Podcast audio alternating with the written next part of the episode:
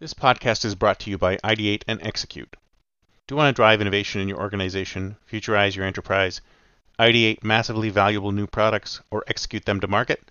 Then contact us today at ideateandexecute.com and get started. Why listen to the past when you can listen to the future?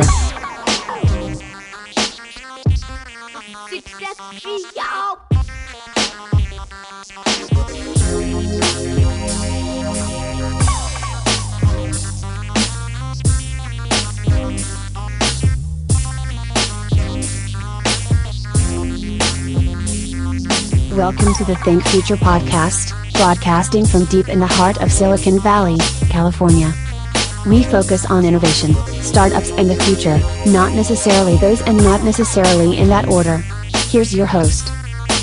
Good morning and welcome to the Think Future podcast. My name's Chris Kalaboukis, and today we're going to talk a little bit about some an interesting phenomenon that I have seen over the last little while come up, and I'm going to call it digital blowback. So for me, this first started when I was watching some old films. My kids and I were going through a 80s cheesy movie marathon. And some of those 80s cheesy movies weren't too necessarily cheesy, but they were interesting in that we realized that a lot of the individuals were in these movies were real. Like if you think about movies prior to CG, well, movies prior to CG actually had to have huge crowds of people who were doing things. Movies prior to CG actually had to have people going through literal fighting scenes, people actually being hurt, or at least with the possibility of actually being hurt. The peril was real, right? So in movies prior to CG, there was real peril to real people, even though some of it seemed, some of it was obviously when someone was getting punched, they weren't actually getting punched. But the reality was, it was that there were real people acting together. And when somebody got thrown up against a wall, someone actually got thrown up against a wall. It was a stuntman flying up against the wall. Right? Nowadays, you have no idea whether that's a real stuntman flying across the room up against the wall or a CG version of a stuntman flying up against the wall. You have no idea. I mean, the ragdoll physics and everything are getting so good now that you can't tell the difference between a real person in peril and a CG character. I thought this to myself as we were watching Doctor Strange. A lot of stuff happened in that movie, but you got to think to yourself, how many people were actually in any kind of peril? How many actors were in any kind of real peril? Or was almost was all of it CG? And all of it was CG. And I think we're going to get this blowback against too much CG because you're going to go look at the screen, you're going to say to yourself, none of this is real. How can I care about this character when the reality is is that nothing is actually happening to them. They're just standing on a green screen and all this stuff is patched in around them. They're not really in peril. I mean, when you think about movies prior to CG, think about all the amazing films that happened prior to CG. You had to have real crowds. When you had crowds of people in these movies, they were real crowds of people, actual crowds of people. When there were fight scenes and things like that in those movies, it wasn't a CG character being thrown up against a wall. It was real people punching it out. Even if they weren't really fighting, there was still a possibility of peril. But nowadays, you don't get that. It's all fake. It's all computer graphics. It's unreal. And I think what's happening is that the unreality is seeping in to the situation, and people are seeing this antipathy towards overly CG things. I mean, look at the difference. I'll give you the difference, great difference. Think of the original Independence Day film. Great film, well done. It had CG too, but it wasn't as much CG. There was a lot of realism. There was much more realism in that than the latest one. If you compare the two, you see these cities being destroyed. But in the original, it's much rougher. It's much more raw. And in the new one, it's so well defined and honed and, and realistic looking that you know it has to be fake. Right? So that's one thing. So on the movie front, on the CG front, on the entertainment front, people are looking at these films and going, "This is this is not real. I can't believe in it." Now, some people might say, "Well, what about things like Toy Story? Can you believe in those kind of characters?" Yes, uh, you, you can believe in those kind of characters, and if the if the movie is very well written, then it doesn't matter, obviously, if the character is real or not. But when you see situations where there's live action individuals who are supposedly in some kind of peril, and then you say to yourself, wait a minute, this is just CG. This person isn't really under any kind of stress. This person isn't really in any kind of real danger. Then you have to think to yourself, why am I caring? why do I care about this guy? If he's really on the edge of a cliff, he's not really on the edge of a cliff. He's just been pasted into the edge of a cliff.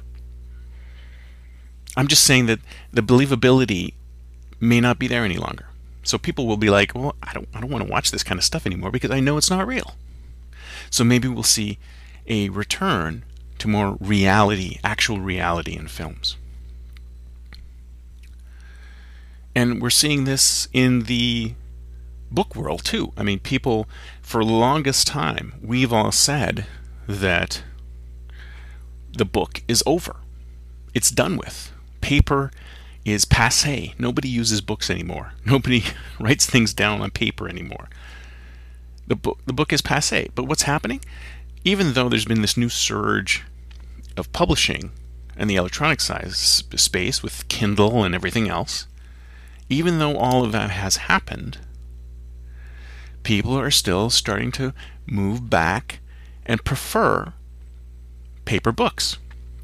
I've seen this before. I mean, recycled books. Um, well, recycled bookstore uh, bookstore around us is doing doing great. A lot of used bookstores are doing well. Books are still being printed. There's still lots of bookstores out there, even though some of the bigger chains have disappeared. People are starting to enjoy paper again. Paper books again. Not just paper books, but paper notes. There's something physical and visceral about writing things down on a piece of paper with a pen or a pencil that is just not captured today. Whether it doesn't matter how fancy your iPad Pro is and your Apple Pencil is, you just can't capture the same feeling, the same physical, visceral sense that you can with a piece of paper and a pen. And notebook systems are coming back. I wouldn't be surprised if people started bringing filofaxes back in as their address books. Now, the problem is that kind of ruins anything that we're thinking about doing in the seamless commerce and seamless world type space because in those cases, it's essential that the systems know what your calendar and is like, and your to-do list and your task list and all those things. So maybe there's an opportunity there in blending the online and offline in note taking. I was at a office supply store the other day and there was a whole new system of note taking coming out, modernizing note taking, which is interesting. So we're seeing digital blowback on the paper book side of things. We're seeing it in the movie space, we're seeing it on the paper book space. What other places are we seeing digital blowback? What other places are we seeing people say, you know what, this is not real to me anymore. I want it back. What other physical manifestations are we seeing coming back to people? in that case. And then there's music. Now, I'm a fan of most types of music, and my son plays trombone. My youngest son plays trombone in the school band, and he also plays in the jazz band. So, him and I enjoy listening to jazz music together. And we listen to jazz music, and we're thinking to ourselves, if you think about the differences in, again, the same type of thing where you have computer generated versions of music so you have sort of fake strings and fake trombones and fake orchestras, and then you have the real thing. If you think about music that was that was done in the past. Now I know that a lot of jazz continues to use horns and continues to use real instruments, but if you think about music from the past, even something like, something is something like disco, right? Disco from the 80s. They didn't use, they used synthesizers for some sounds, but when they had horns and when they had strings, those are real horns, those are real strings, those are real people playing real instruments. There's something, again, physical and visceral about the sound of those real instruments when they're captured and, and listened to. Because if you listen to something old and something new, if you listen to sort of like a, I was listening to something the other day and I thought to myself, why did they use fake synthesized saxophone on this song when they could have used real song. Now, obviously, they may not have been able to access a sax player, but that sax would have really made that song better. And I'm thinking to myself, I wonder if other people are feeling the same way.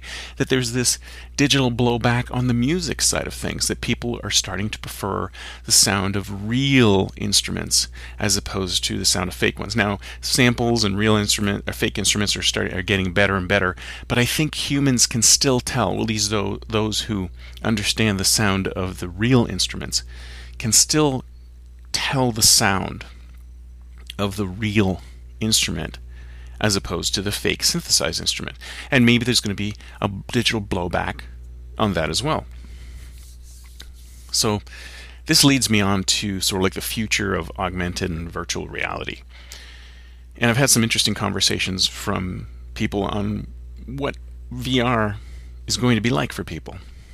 And some people I've talked to said, "Oh yeah, VR is going to be so wonderful. People are going to spend all their lives in it." And I'm think that's true for some people. So I think for some people who are very introverted and connected to their computers better than they are connected to people, then they're going to enjoy spending all of their life in VR. They're going to spend as much of their life in VR as humanly possible. And I'm sure that there's some science fiction novels out there that talk about how people have basically forgotten about real life and are living in this virtual world because this virtual world they can control more. Something like Ready Player One or The Matrix or whatever.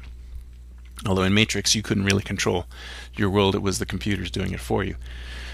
But I think that we're going to see two distinct camps, and this is similar to the camps that you're going to see people who prefer the virtual reality and the augmented reality, and people who prefer reality reality the same people who probably don't want to see any more CG characters, want to hear real music played by real musicians, and want to hold real books, almost like a digital Luddite. and they're going to say, you know what, I'm going to reject a lot of this, and I'm going to go back to my analog world. And there's going to be a bunch of the population that's going to want to live in that analog world. And we have to say to ourselves, well, how are we going to build an inclusive world that assists people to live in that analog world in the future? So I think there's an interesting opportunity there. If digital blowback is real, and I, it's still up in the air, this is just something I'm predicting. If digital blowback is real, then how do we design technology for these digital Luddites? If you ask me, that's an interesting opportunity. That's it for me for today. See you next time, and until then, don't forget to think future. future.